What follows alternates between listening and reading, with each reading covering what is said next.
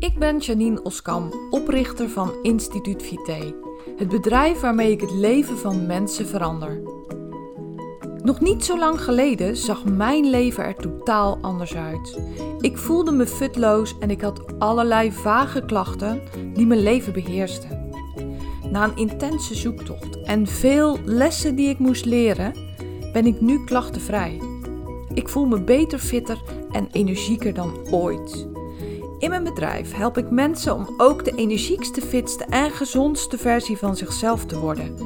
En ik maak de Gewoon Gezond podcast om jou inzichten te geven waarmee je eenvoudig en praktisch aan de slag kunt, zodat ook jij kunt transformeren. Ben jij op zoek naar inzichten en strategieën waarmee je je eindelijk beter kunt gaan voelen? Dan ben je op de juiste plek. Laten we snel beginnen. Welkom bij deze nieuwe aflevering van de Gewoon Gezond podcast.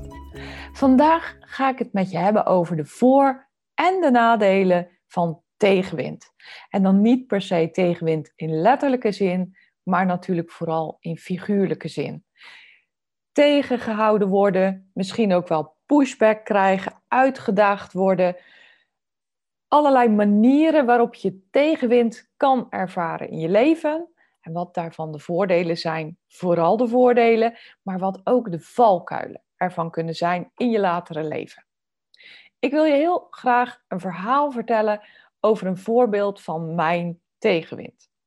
Vroeger als middelbare scholier fietste ik zo'n 23 kilometer enkele reis naar school.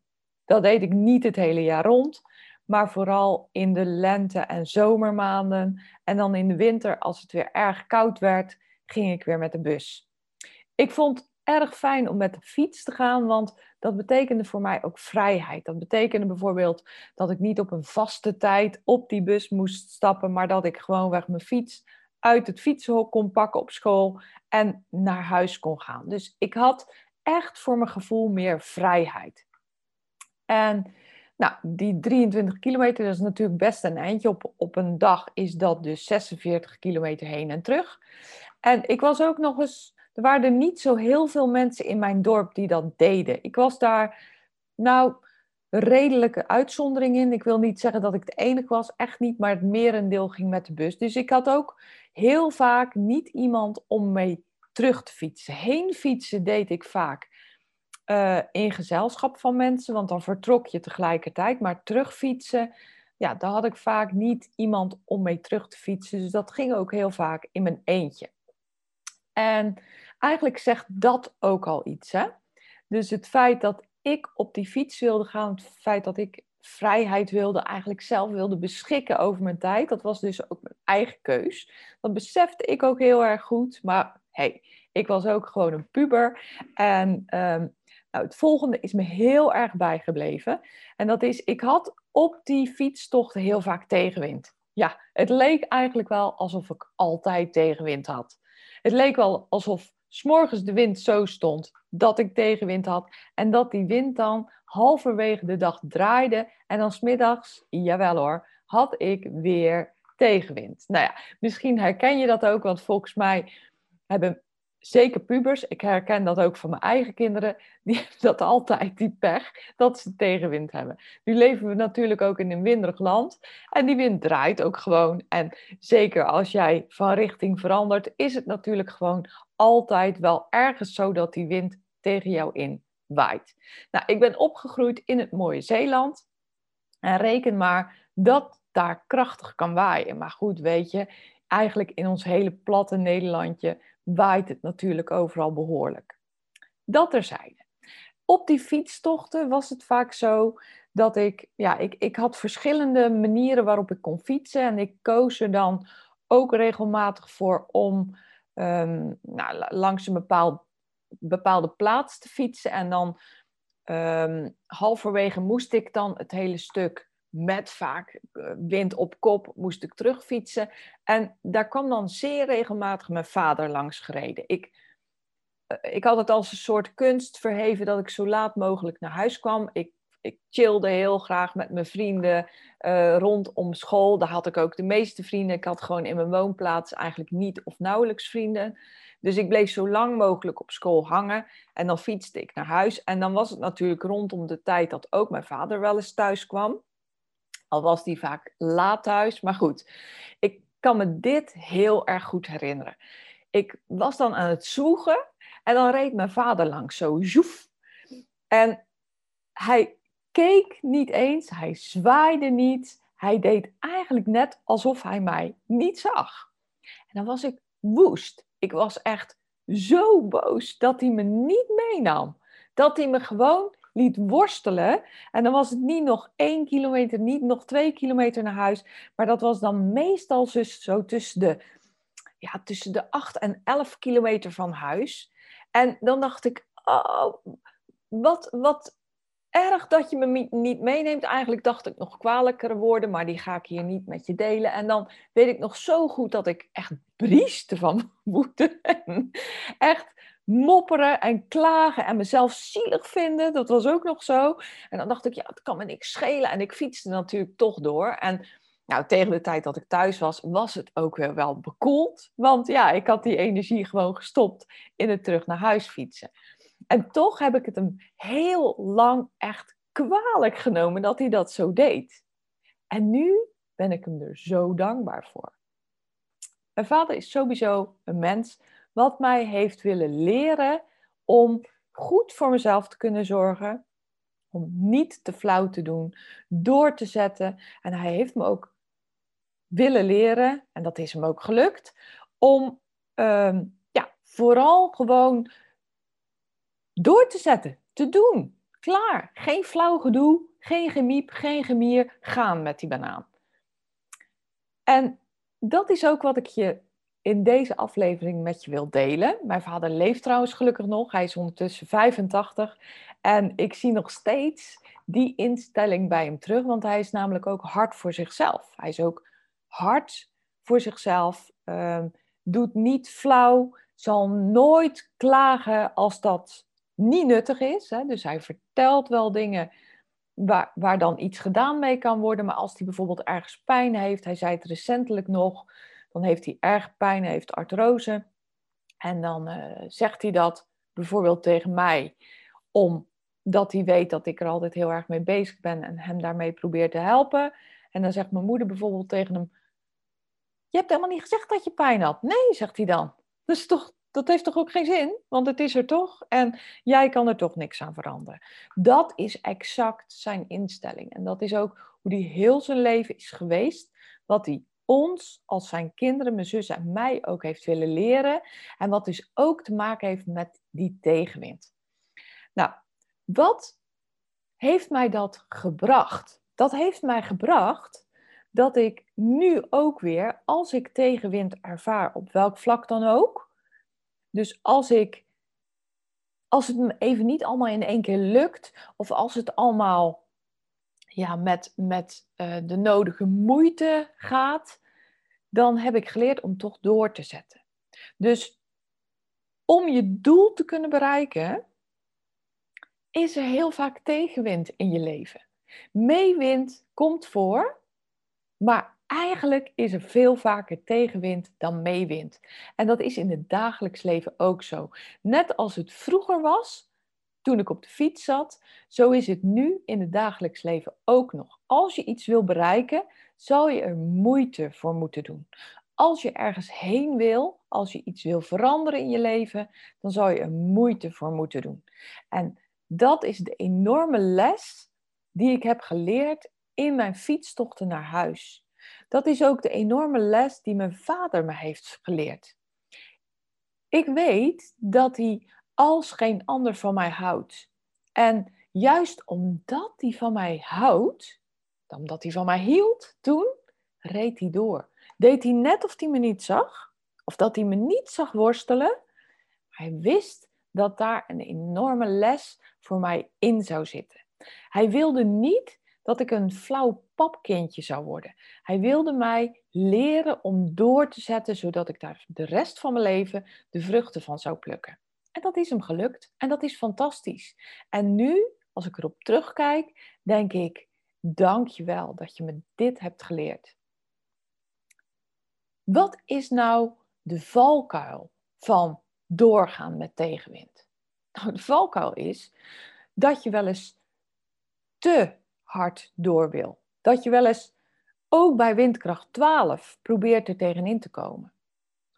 Of dat je bijvoorbeeld jezelf kapot maakt. Dat heb ik ervaren toen ik een burn-out heb gekregen.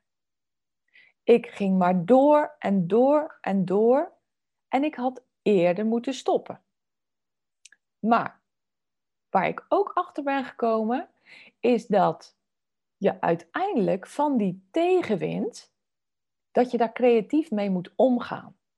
Dus in mijn burn-out ben ik doorgegaan en doorgegaan en doorgegaan. Eigenlijk heel eerlijk gezegd tegen beter weten in. En dat had ik niet moeten doen. Dus het is niet alleen maar doorbeuken, maar het is ook nadenken, slim zijn en bijvoorbeeld soms een afslag nemen, waardoor je, zoals hier in Zeeland het geval is, even achter de dijk rijdt, in de luwte van de dijk rijdt, zodat je weer vooruit gaat, dichter bij je doel komt en dan uiteindelijk dat het je gemakkelijker afgaat. Dat is ook wat ik heb ontdekt. Dat is dus wat ik weer later in mijn leven heb ontdekt. Dus doorbeuken heeft niet altijd zin. Maar slim nadenken, wat is de beste volgende stap die ik kan zetten? Wat zijn de mogelijkheden die op mijn pad komen om het makkelijker te laten gaan? Daar moet je altijd gebruik van maken, maar uiteindelijk wel doorgaan. Dus doorbeuken heeft geen zin, zeker niet als het ten koste gaat van je gezondheid. Even terug naar de fiets.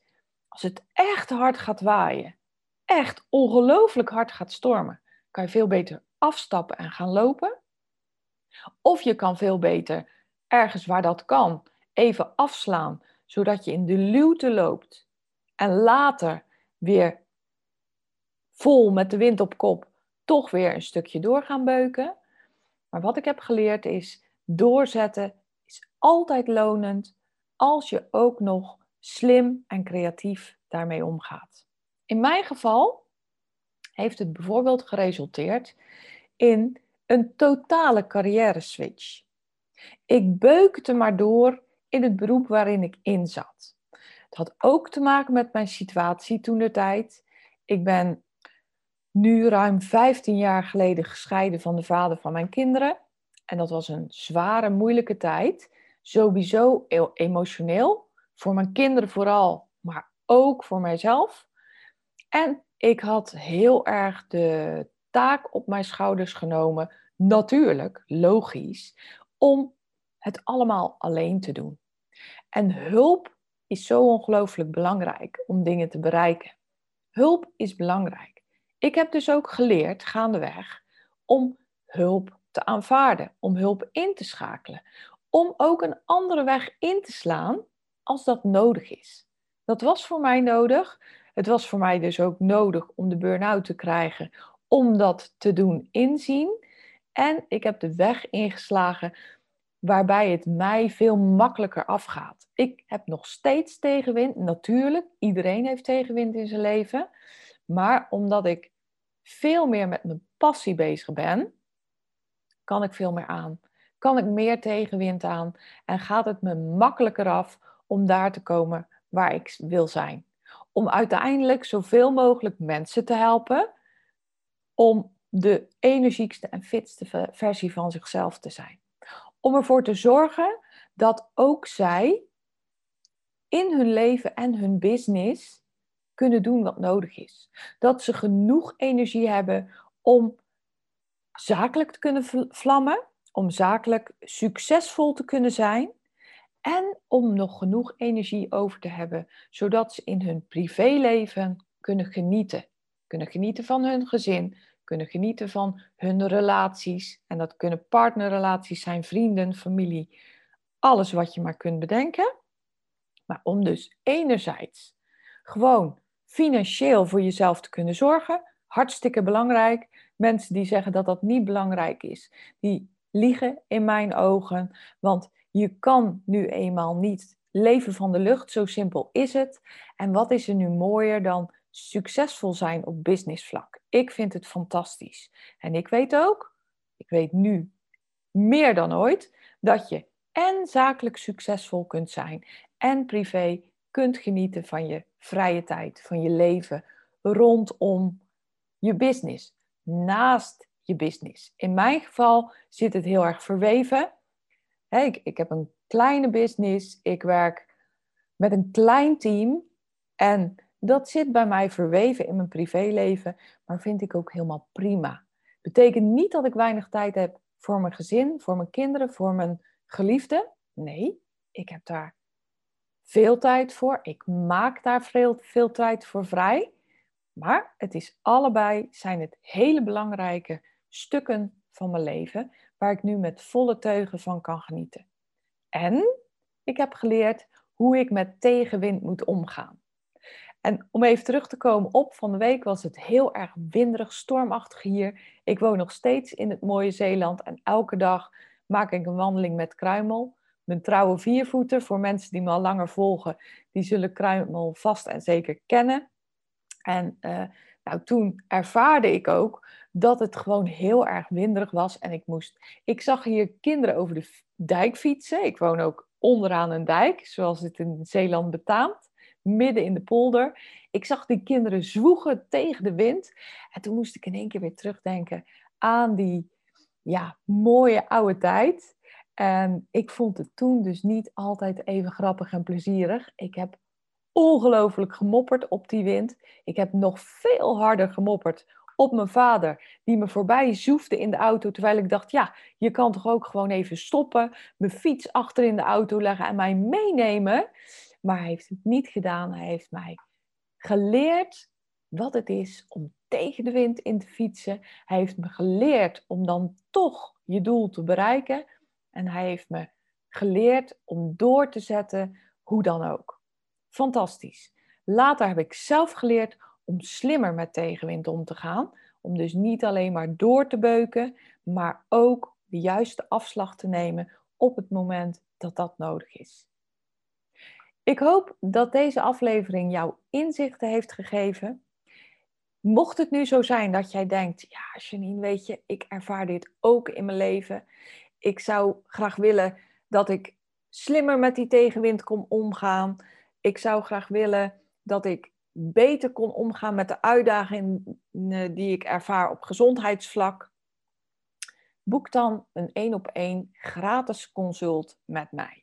Ga naar janineoskamp.nl slash gesprek en daar kan je gratis een consult met mij boeken waarin ik je help om de eerstvolgende stap zichtbaar voor je te maken. Dus waarin we samen gaan kijken, hey, wat is nu voor jou nodig? Wat is de eerste logische stap die jij moet gaan zetten om daar te komen waar jij uiteindelijk wil komen? En dat kan zijn even doorbeuken tegen de wind in. Dat kan zijn de juiste afslag nemen. En vooral op gezondheidsvlak zijn het vaak verrassende afslagen die nodig zijn om jou even in de luwte te brengen. Zodat je weer in de flow komt, zodat je door kunt gaan en jouw doel kunt bereiken.